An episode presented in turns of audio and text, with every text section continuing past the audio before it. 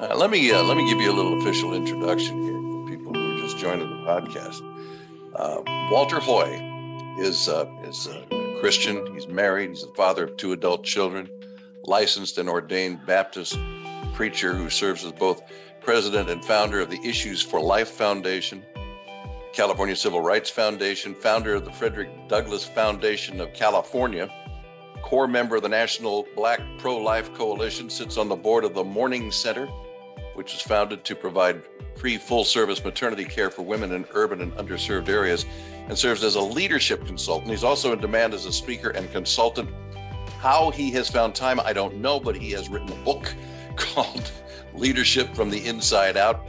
And he was uh, he was the subject of a book, Black and Pro Life in America, written by my friend and former colleague, investigative journalist Rob Artigo, and they're both with me right now. And that's how I came to know about Walter uh, Walter Hoye. Walter, what a great pleasure it is to meet you after I read your story.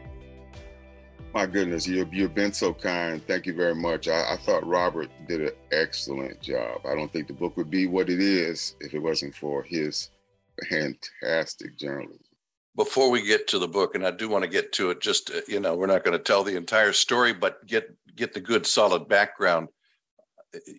We are just we're rather fortunate, at least from my my perspective, in that uh, we're we're meeting here just a few days after the Supreme Court landmark decision overturning Roe v. Wade, and uh, need to start there because that's our topic: is abortion in America, and wondering how you're feeling now after that decision. Well, you know, n- number one, we're, we're, ecstatic, we're excited, we're happy. Uh, thank God that it, has it, been reversed. Uh, there's no question about that. Abortion has been legal since 1967. And of course, Roe came into place in 73. But um, today we are still, still very, very happy that it got reversed. But it was the way it got reversed that gave us some concern. How so? Well, they had a couple of ways of doing it. They could reverse Roe based on the interpretation or uh, an opinion of some legal precedent. You know, and so right. now Roe is no longer applicable. But if they had reversed Roe based on the 14th Amendment, Lord have mercy, then the states would no longer have the right to decide whether they're going to do abortions or not, make it legal or not. It's, the, it's the same thing that, that happened with slavery uh, after the Civil War, 1865, you know, boom, uh, we've got the 13th Amendment, and slavery in and of itself is bad. Just, nobody can be anybody, not not in America, right? Period. Know, what state you're in. But then the 14th Amendment was absolutely necessary because that made Black Americans persons as described in the United States Constitution. You know, slavery is illegal. Okay, you can't do it, but who are and what are Black Americans? well, we're persons as described in the United States Constitution. And then only after that was the 15th Amendment even possible. Now we can vote. And so now they explicitly uh, lay it out, the 15th Amendment, that Black Americans can vote. You see, without the 14th Amendment, Lord have mercy, I, I don't know what we would be uh, considered today as, as Black Americans in the United States of America. And if they want to reverse it in the way that states don't have the the way, the opportunity to legalize it in their state. That's what they need to consider. Uh, the child inside the womb from fertilization all the way up to the end of his or her life, uh, they're a person, a person that's already described in the United States Constitution. So they didn't have to go far. They, they didn't have to do anything uh, special. They just needed to highlight it and lastly, lastly, the, one reason they should have highlighted it was that Harry H. Blackmun, the Supreme Court justice that wrote the opinion, the majority opinion said, if personhood was established, Roe couldn't even begin to be legalized. It would have collapsed. Mm-hmm. So that has always been. You're talking about the original decision, the Roe v. Wade. Yes, I am. Yes, I am. That's always been his weakness. Even the majority opinion makers say, oh yeah, oh yeah, if if it could be established that a child inside the womb is a human being, a person, oh my goodness, uh, abortion could have never even been legalized in the first place. Right. So uh, you know, we're happy it's been overturned, but we wish we had it had been overturned uh, differently. Rob, anytime you want to jump in here, please do. When I've got specific questions for you. I'll, I'll toss them out. But, you know, all the uh, it's it's so frustrating watching people's reactions to this thing. It was predictable, of course, that there are a lot of people very unhappy, and they're all saying things like, uh, you know, the, the court has declared war on women, and uh, you know, so so I think is kind of uh, narrow-minded. And all, all the Supreme Court did was the Supreme Court's job is to determine whether or not something is constitutional based upon uh, letter of federal law and uh, and uh, various precedents that might have come down. But they just turned it back over to the states. They did not make abortion illegal, and I'm wondering when America is going to figure that out. Uh, I think it's you're right. The impact of seeing these words come back now um, is just an echo of everything that the uh, the pro-abortion side has uh, argued over the years when they have come up with the um, very hyperbolic language um, to say to argue that this is outlawing or making abortion illegal is is just an outright uh, untruth and and that needs to be called out. But the media is ignoring that fact because um, hey, the reality is it goes back to the states. It's it's not illegal simply because of Roe v. Wade. Other laws have to be enacted for that to take place, and we know that in some places it will. Some places it'll it'll uh, find that middle ground. that'll be like the uh, safe, legal, and rare type of thing. Some places it'll just not be uh, a um, the preferred way to go. Abortion that is for the community they'll say no. And then other places, like in California, they'll do this where here, where I am, they have, um, you know, an effort to make sure that it's uh, legal abortion all the way up into birth, all the way up to birth. And so there's an extreme movement out there for, uh, for any kind of That's, abortion. That is particularly incredible when you consider that for all these years, ever since Roe uh, was approved, for all these years, the, the primary conversation was trying to determine when life begins. And now state of California has decided doesn't matter. We decide life begins when when the baby enters the roar, enters the world. That's mind-boggling, given the fact that babies can survive. I have a uh, I have a son who was uh, three four months premature. He's he's forty years old. He's doing fine you know so this is a, this is a much bigger thing than uh, than just uh, legal issue and walter i want to come back to you because of your uh, your story and the book uh, the book that rob wrote black and pro-life in america about how you how you embraced this topic when you did so long ago and you focused on the black community in there in uh, the northern california the oakland area where you were and uh, you took took your message to the streets. Tell us a little about that. Oh my goodness, I was literally caught in my office. I'm I'm in my church office. I'm I'm pastoring. I'm I'm riding in the second chariot in, in my church. I'm the executive elder, and then of course we have our senior pastor. And I, I got a phone call, and literally, literally, the, the Catholic Church friends of mine said, "Hey, we got a plan."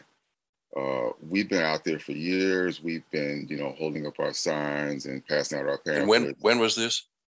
This is what what 2006, I believe. Okay. And uh, I said, "What's your what's your plan?" They said, "Well, we think it would be next impossible for a woman to walk by her pastor, walk by her priest, walk by her elder, her deacon, you know, someone the homily or you know doing the sermon."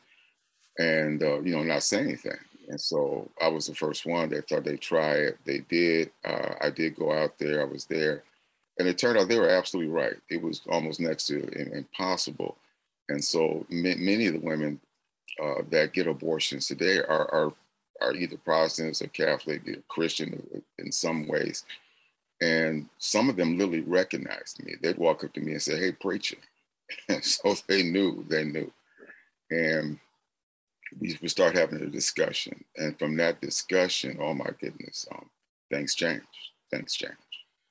Yeah, this Rob. is Walter in front of the uh, you know the abortion clinic there in Oakland, a for-profit facility in downtown Oakland where the the patrons were primary primarily women of color, and so it made an effective difference because Walter was standing out there, and that's what disturbed them, and so they it prompted their later actions.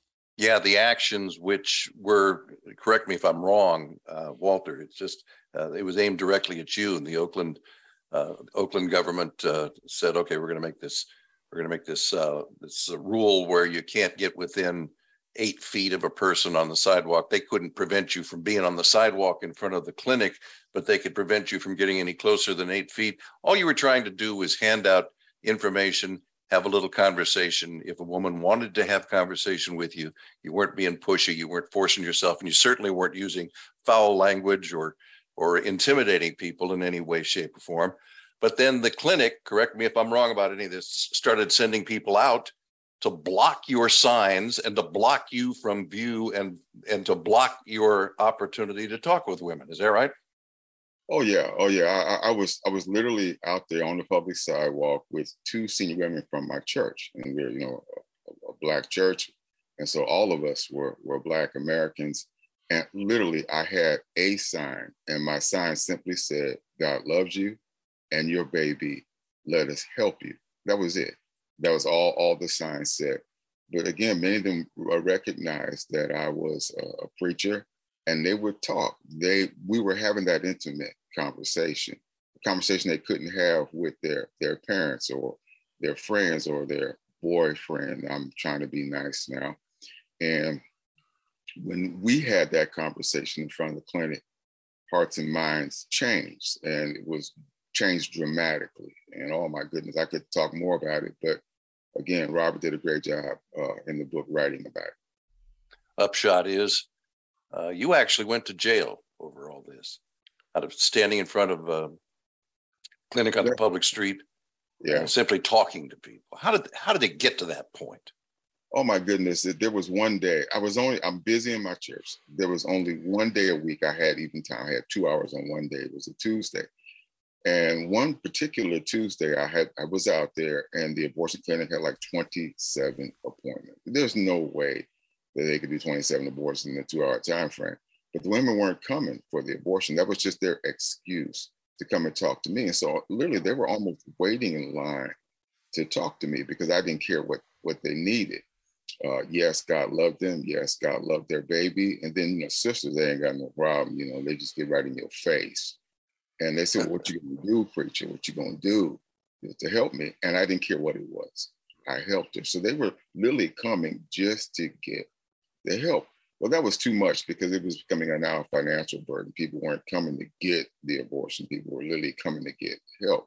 And so the Oakland, the mayor, the city council, the executive director the, the abortion clinic, the escorts leader, whoever, whatever title that was, the chief of police, they all got together in a meeting and decided that, that I had to go. So they literally created a law just for me.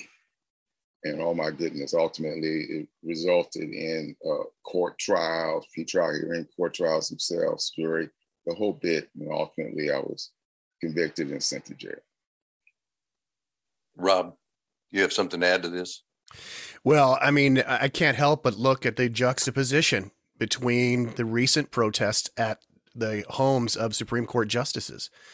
That the same people who wanted to throw Walter in jail for standing in front of a, an abortion clinic on a public street say it's perfectly fine for people to make threats and stand in front of a Supreme Court justice's house and block uh, ingress and egress and uh, become a a problem out there where it's a it's a safety issue for their their family and and uh, anybody else who might want to come over. So I mean, I I look at that and I think um, it's it's stunning the the harsh reality about what this what abortion and the industry can the power it has.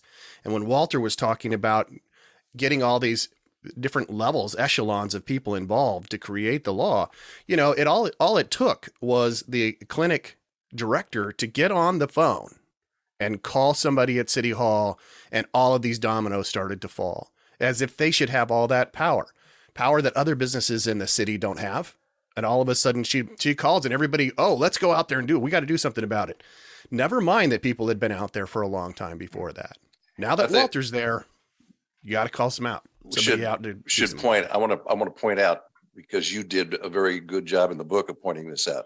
And I'm sure people uh, listening to this will go, "Well, must have been because he's a black man." Uh, but three of those members of the city council were black, right? And the and the and the mayor was Ron Dellums at the time. Correct. So it wasn't a racial issue as much as it was in uh, in what what you said in the book and what uh, Walter said just a couple of minutes ago. is a it was a profit making venture for that uh, clinic. And I'm sure those uh, those people at the clinic were supporters of the people on the city council, Ron Dellums. Ron Dellums had all, virtually nothing to do with this other than the fact that he didn't say anything hmm. during this time. It, when he was asked about it, he just didn't address it. He was the mayor and he didn't he didn't do anything. But the other people on the city council were active, and I'm sure Walter uh, felt though that race played a major role in why they decided that uh, why they decided to go after him. But Walter, what about that? What, would you agree in terms of you personally, or in terms of the women that you were counseling?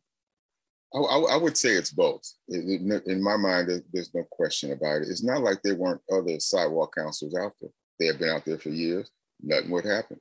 Women were just walking by them. Nobody cared. Zero happened. All right, not a problem. But when a black preacher gets out there with a couple of members from this congregation, and they start recognizing that I'm a, I'm a preacher, and they start talking. When we start talking, you know, minds are, are changing. Oh yeah, that, that, that's a problem on multiple levels. And so yeah, I, I would totally agree uh, that uh, being a Black American and being a, a, a preacher in politics and the money, oh Lord, the money played a role in creating the law that ultimately put me into it. Didn't you say that uh, the, the, the black population in parts of America were actually declining because yeah. of abortion and crime rates? Wow, you must have been doing some research. Yeah, when you take a look at uh, uh, the black population, at at best we're 14% of, of America. Uh, but when you take a, a look at, at, at that in terms of the total fertility rate, in other words, the replacement level for the total fertility rate is 2.1. In order, in order for you to just continue, uh, not necessarily grow large like the sand in the sea and the stars in the sky, or, or to de- decline, just to maintain, you got to do 2.1. Well, Black America is now down to 1.7. we're we're getting closer to, to 1.3 and 4, where that's, according to the Population Bureau, irreversibility. You can't come back from that. There's no economic model that has ever allowed that. What were the women you spoke to? What what were their reasons for going to that clinic?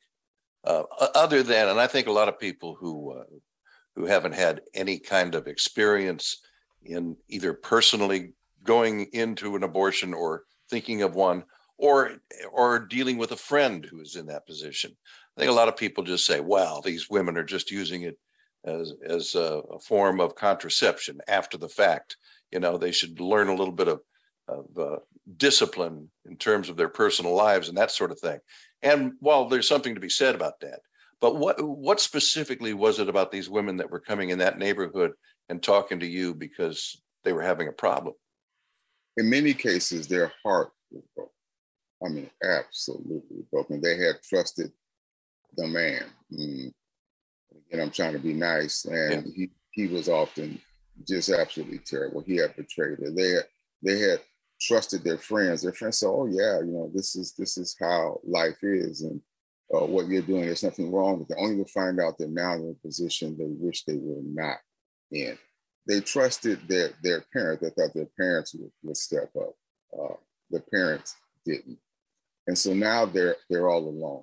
They trusted their preacher in their church to some extent, uh, maybe maybe to a great extent, but he never talked about it. And so she's sitting in church thinking that, well, my goodness, my pastor is awesome. He's bold. He's dynamic. He, he he's not afraid to preach about anything but this one thing. And perhaps I've created or I've committed a sin so bad that not even my pastor willing to even talk about it.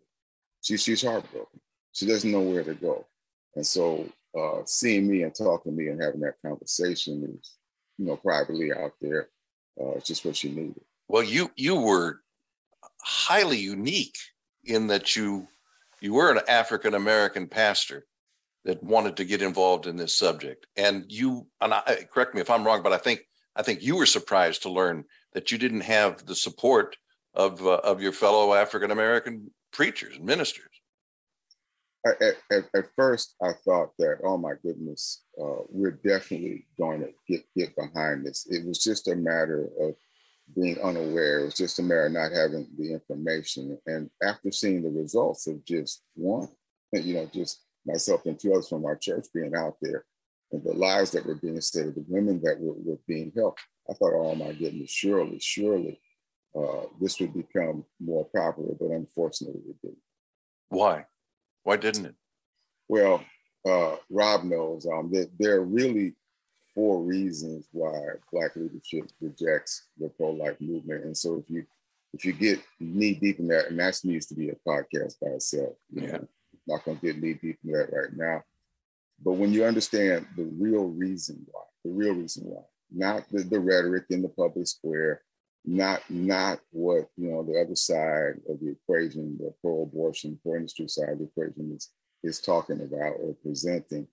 The real reason why leadership is not talking about it. Only at that point can you begin to put together a strategy that can make a difference in their lives. And so, uh, the Life Foundation, that's our foundation. We we understand those four reasons. We target Black leadership, and God has blessed us to be effective in doing so.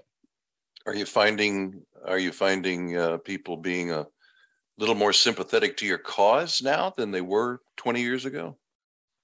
Uh, a, a, a, a little bit, but again, you know what we do to move the heart from A to be is is totally unique. Nobody in the country is is is, is doing it, and it allows us to have that intimate conversation with the pastor. And when you when you do that, when you get right down to the real reason why they're saying no, a lot of things can change. Forgive me for reading into this just a little bit. Please tell me if I'm way off base here, but it seems to me that um, that you're you're having trouble explaining this whole issue with other black pastors because number one, uh, you're one of them, and number two, it's probably a cultural thing that I may not even be able to understand, and that you would have difficulty explaining in a way that would be uh, that would be understandable by me and acceptable to your peers. Am, am I off base there? Just a little bit. It, it's it's got less to do with race, and it's got more to do with unconfessed sin in their lives. Okay. Okay, I get it. Um, Rob, do you have anything to add to this conversation at this point? Because I'm about to move on to another place here. Well, um, no, I mean, there is a uh, there's a financial incentive there for for support in the community. If um, and, and you know this uh, from your years as a journalist, and and you know, oftentimes on the anchor desk, you send somebody out to some some event and uh, there's a, a, black minister out there uh, talking about gun violence talking about this talking about that never talking about very rarely the exception of walter talking about something like abortion but talking about uh, various issues they've been invited out to stand and be the face of something and normally there's a political motive there for it uh, and, and it's just it happens way too often that and aside from the fact that they might be post-abortive themselves themselves. Mm-hmm. That they may have that in their backgrounds. Aside from that, there is the the financial motive. Uh, do you want to be liked? You want to be popular? You want to have people come to your church? Don't talk about abortion because that will end it for you. And so, so we don't get to have the uh, and Walter will attest to this. We don't get to have the uh, the honest conversations most of the time that we need to have. And the last thing I'll mention is just uh, obviously one of the uh, I've seen repeatedly people mentioning, well, since Roe v. Wade's been overturned, I want to see the the the fathers have to take more responsibility. Um, I want them to have to pay for that child for 18 years, and I want the government to go after these people. Like, why weren't we having that conversation before? Yeah, Because right. that the the parental, the absentee parent, is Mhm. often one of the major problems for that that child continuing that cycle going forward. I think that's an excellent point. Uh, but but but but there's another side to that too. This came up just a couple of days ago, uh, right after the, the Supreme Court decision was announced. My wife was on Facebook, and she uh, saw somebody, some woman had posted uh, something to the extent to the uh, uh, what was it? Is not my uterus, not not your uterus, not your business, or something to that effect. And my wife got on there and said, "Well, excuse me, but my son had a girlfriend who got pregnant by him, and she decided on her own to have the abortion and didn't even bring him into the conversation. And he remains heartbroken to this day. So, this is really a complex issue, and it's always an individual story, is it not? Oh, Sure. I, I, oh, Robert, is this for you or for? Go No, ahead, I'm- Wal- I'm go ahead, sorry. Walter. Go ahead, Walter. I, I totally agree that it, it's it's a it's a complex issue, but this is why personhood is so important.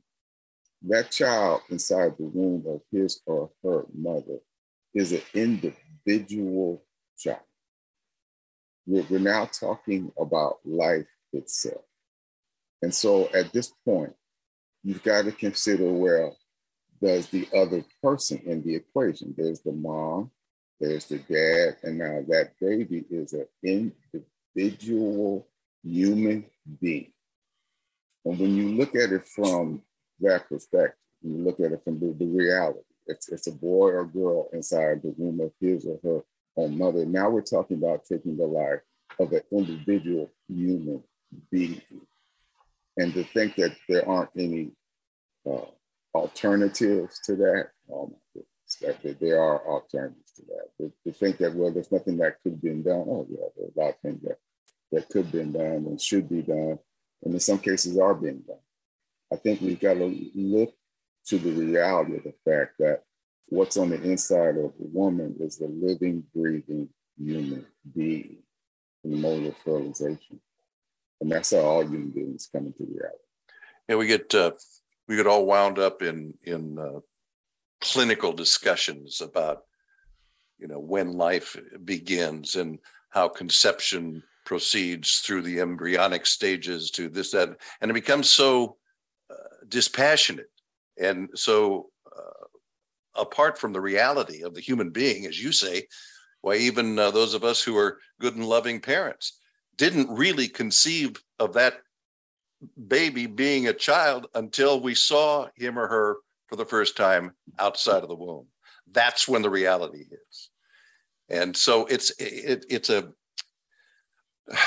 I. I'm trying to wonder, you know, how how uh, how people can be made to understand what they're talking about is is uh, not a mistake. It's something that has occurred that's miraculous and must be cared for.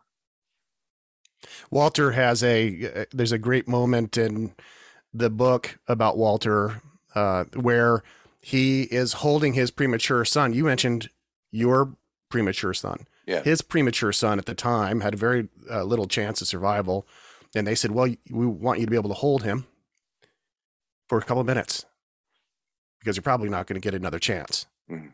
I And he held he held this baby premature 20 22 weeks, Walter. I think it was 22 weeks. I can't recall, but it's something like that. And, and um,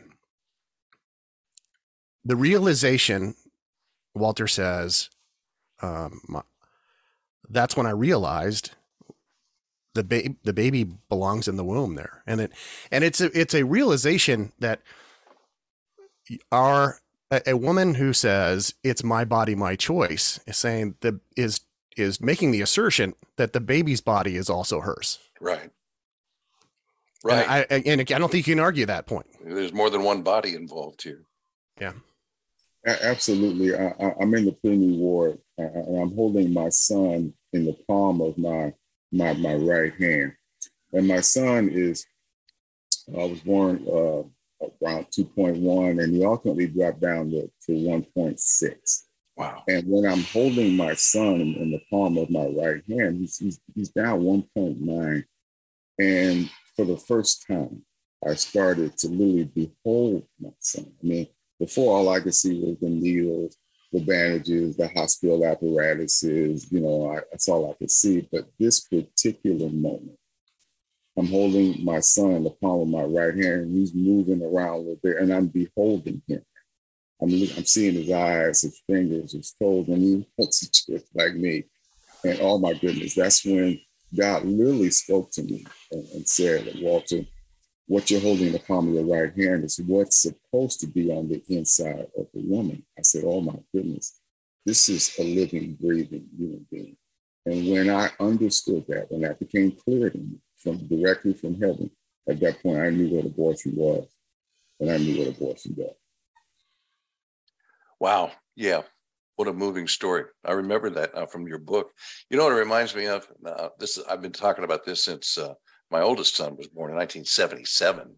So he's uh, he's an, he's he's middle aged man now, and uh, but the day he was born, his mother and I went to. She had to go to her doctor's appointment, and she came back. I just sat in the car. I was reading Alex Haley's Roots, which was a new book at the time, and she came out and says, "We have to go to the hospital. He wants to induce labor now." I said, "Okay." And I had not 20 minutes earlier, I had read the passage in Roots where uh, where uh, Kunta Kinte's father in Africa takes him after he's born and takes him up to a hilltop at, at, at nighttime and holds the naked baby up to the sky and says, "Behold, the only thing in life greater than yourself." And it just gave me goosebumps. Oh, absolutely. Uh, when we get right down to it, uh, the reality of, of, God's creation becomes undeniable. But what you have to do is go beyond the pamphlet, the brochure, the sign. Uh, you need to be able to have that intimate conversation. Mm-hmm. And when you can have that, oh my goodness, you can get right down to what the real reason is. And when you understand what the real reason is, uh, then you can, you know, make the best decision.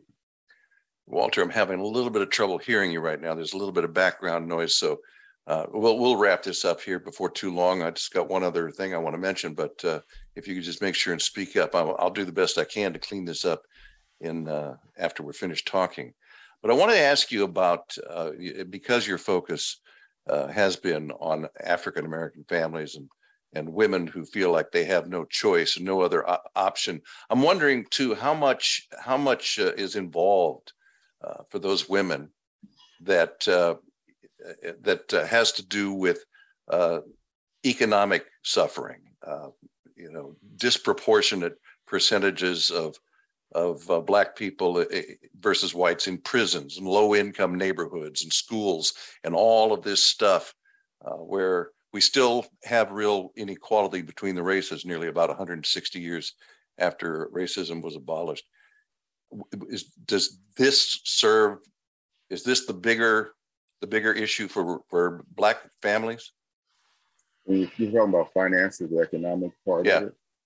No no no. I, I don't think that's the big one we were having that intimate conversation she she always referred to of the child in her room as her baby, not a fetus or you know clump of cells or anything yeah. like that. It was a baby, and mom was having to make a decision about whether she was going to allow the, the life of her child to be taken. That was there's no way we could get around that.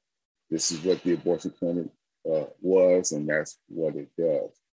The, the, the, the tough part was literally having that conversation that she could talk freely. And then if there were other needs, needs that that she couldn't meet, to begin to meet those needs, to begin to let her know that she wasn't in this all alone and that she could do what she knew was the right thing to do. Oh my goodness. And, and still move on with her life. Uh, those were critical and very precious conversations. I know your your wife has been uh, at your side the entire way through this journey and continues to be so. And uh, tell us tell us a little bit about her and uh, how your how your lives are are are going here. Well, my wife's name is Lori. She's my Proverbs 18, 22. The Bible says a man finds a wife, he finds a good thing. Solomon had good things, but God gave me a great thing in, in my wife. And she's been with me every step of the way. Uh, she's been through it all. And she continues to, to uh, partner with me wherever I go. And I can't begin to imagine what our ministry would be like, this Life Foundation ministry would be like without her. Because in some parts of this discussion, there's only so far a man can go. And you, you need to hear from a woman. And so I am so glad that my wife is with me and so glad that God has blessed me with her. I was really impressed in Rob's book. He uh, uh, told some of the stories involving you and Lori and how she uh, she's not she's not just doing the paperwork in the background. She's she's a she's a feisty woman and she's a, a, a wonderful and powerful speaker herself, isn't she? she is. Yeah. She she she's incredible. Uh, matter of fact, we just got back from Louisiana, where she was one of the speakers there at the program. So yeah, yeah, she's gifted. Uh, and she knows how to talk about it. And oh my goodness, um, what a blessing she is to me. Well, you know, Walter has a habit of speaking softly, and this is this is Walter's demeanor most of the time. This is this is how. So when he's talking in general, um, you're going to get this uh, subdued person making interesting, profound statements, and then next to him, Lori will get a chance to speak, and she'll ra- just absolutely let people have it. yeah. She will. She'll just start start. Uh, well, now I'll tell you exactly what's going on here, and then she'll well, Walter, you, yeah. you your your manner changed a few hearts and heads in in prison, didn't it? You you had you got your own flock in there. It did. It did. It it it, it, it turned out that uh, while I was in, in locked up, I was in prison. That the uh, brothers and I were having prayer at midnight, like Paul and Silas, and uh, I, I, was famous. So the, the word had gotten out, the paper came out, and the brothers knew that I was the guy in the paper, and that's why I was there. And oh my goodness, while we're having prayer uh, at midnight, like Paul and Silas, the brothers are talking to me. Many of them are hurt, and in their heart, uh, much like your son, regarding the abortions in their life. And when we got a chance to talk about it, we got right down to it when we could have that intimate conversation. It was amazing what God would do with that. And so many lives and hearts and minds were changed. Many of the brothers came to Christ. Oh my goodness, uh, I was blessed. I didn't anticipate this ministry in prison, but uh, yeah, God had his way and God got the glory. You stay in touch with any of them? You still see them from time to time? There's one uh, one guy I, I stayed in touch with the entire time, and even uh, even though he was he, he actually got out and went back to, to jail for uh, his entire time while he's there. He's out now, and he's he's not making that mistake anymore. Uh, but yeah, I, I, stayed in touch with them because this one particular gentleman, he really saved my life maybe two or three times. Wow. Well, I was uh, digging around just a little bit, uh, and I I, uh, I, ran across some statistics about abortions in the United States. They're a little bit hard to is they're a little bit hard to nail down because of because of the uh, way that they're reported and not reported in certain ways. When you ask the CDC about it, they have a problem in that uh, not every state will even report their their abortion numbers to the CDC. But the Guttmacher Institute seems to do a little more thorough job in the way they go about it. And uh, this was a fascinating number to me that uh, in according to them in 1993 94 right in there that's when abortions peaked in the united states at 1.6 million i'm sorry that was 1990 1.6 million in that one year and now we're down under 1 million on an annual basis and it dropped pretty quickly between 1990 and 2020 so i, I guess uh, you know you you have uh, your hard work is starting to bear fruit in that in that respect, and even with all of the uh, the protests and the the screaming that we've seen since the Roe v. Wade uh, announcement, uh, people seem to be finding a way to not have abortions as much as they did not not that long ago.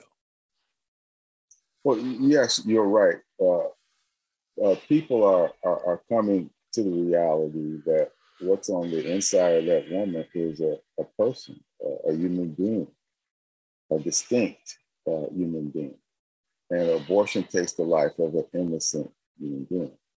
And the more that becomes clear, uh, the, the more clear uh, the decision is to have or not have an abortion. You know exactly what an abortion is, you know exactly what abortion is doing. And so, yeah, I, I would say yes. And if you're talking about statistics, uh, yeah, the Alan Guttmacher says 28% of all abortions come from my neighborhood. Uh, but the CDC says that's 38%. The CDC doesn't have maybe five or six states, including right. The state of California performs more abortions than any other state in the union.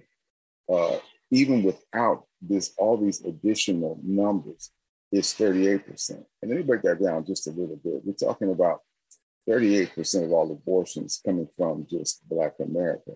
But half of Black Americans are women. So now we're going from maybe 14% of the population, down about seven, well, 7% or so are women. But when you uh, break that down into childbearing age, you go from, know, 13 uh, to 44, something like that. You're now going from 7%, you're down to about 3.234%. And oh my goodness, when you consider that about 3% of the population of the United States of America is responsible for either 38% of according to the CDC or 28% of according to the Alan Guttmacher Institute, you begin to realize the huge impact abortion is having on Black Americans. Yeah. I'm going to let it go there. Um, Walter, as I said at the beginning, it's a wonderful meeting you because I enjoyed the book so much, and I felt that I uh, I got to know you very thoroughly from the good work that uh, that Rob did. Again, the book is called Black and Pro Life in America, and from that you'll want to branch out and read Walter's book, Leadership from the Inside Out. What is that about? Yeah, I wrote that uh, while I was in, in, in, church, working in church. Their pastors uh, have young men that want to become preachers. They want to become leaders in the church, but often the pastor's busy. He's swamped. You know, his desk is just overwhelming, and so he, he needed a way to actually train up young leaders uh, in the church. And so my book does it all for me. He can just pass out the book it, it lays out exactly how they should should cover it, and so it was it becomes a, a tremendous blessing to them. So yeah, that's what the book's about. All right. Again, that's Leadership from the Inside Out by Walter Hoye, H O Y E, and Black and Pro Life in America by Rob Artigo. Rob, that you must have a you must get a great deal of satisfaction and gratification from uh, not only the, the publication of your book, the fact that it's been so well received, and uh, the fact the fact that uh, people are chasing you both down now because of something that just broke in the news.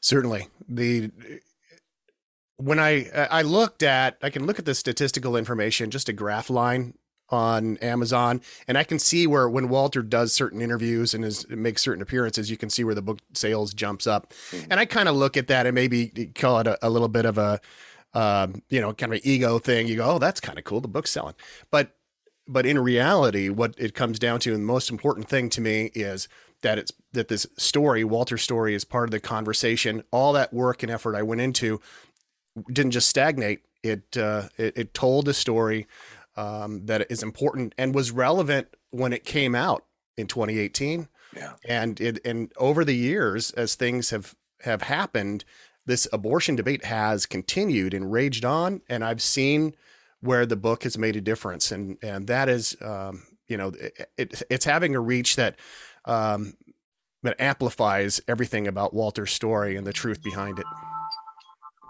First it was your phone, now it's mine. Excuse me. All right. Well said. Both of you, thank you so much. I've really, really enjoyed this conversation. Walter, bless you and your good work, and I hope you're able to continue with it for many years. God bless you. Thank you so much. And again, I, I wanted to, you know, Robert, what an outstanding job you did writing the book. Thank you, Walter. You guys take care.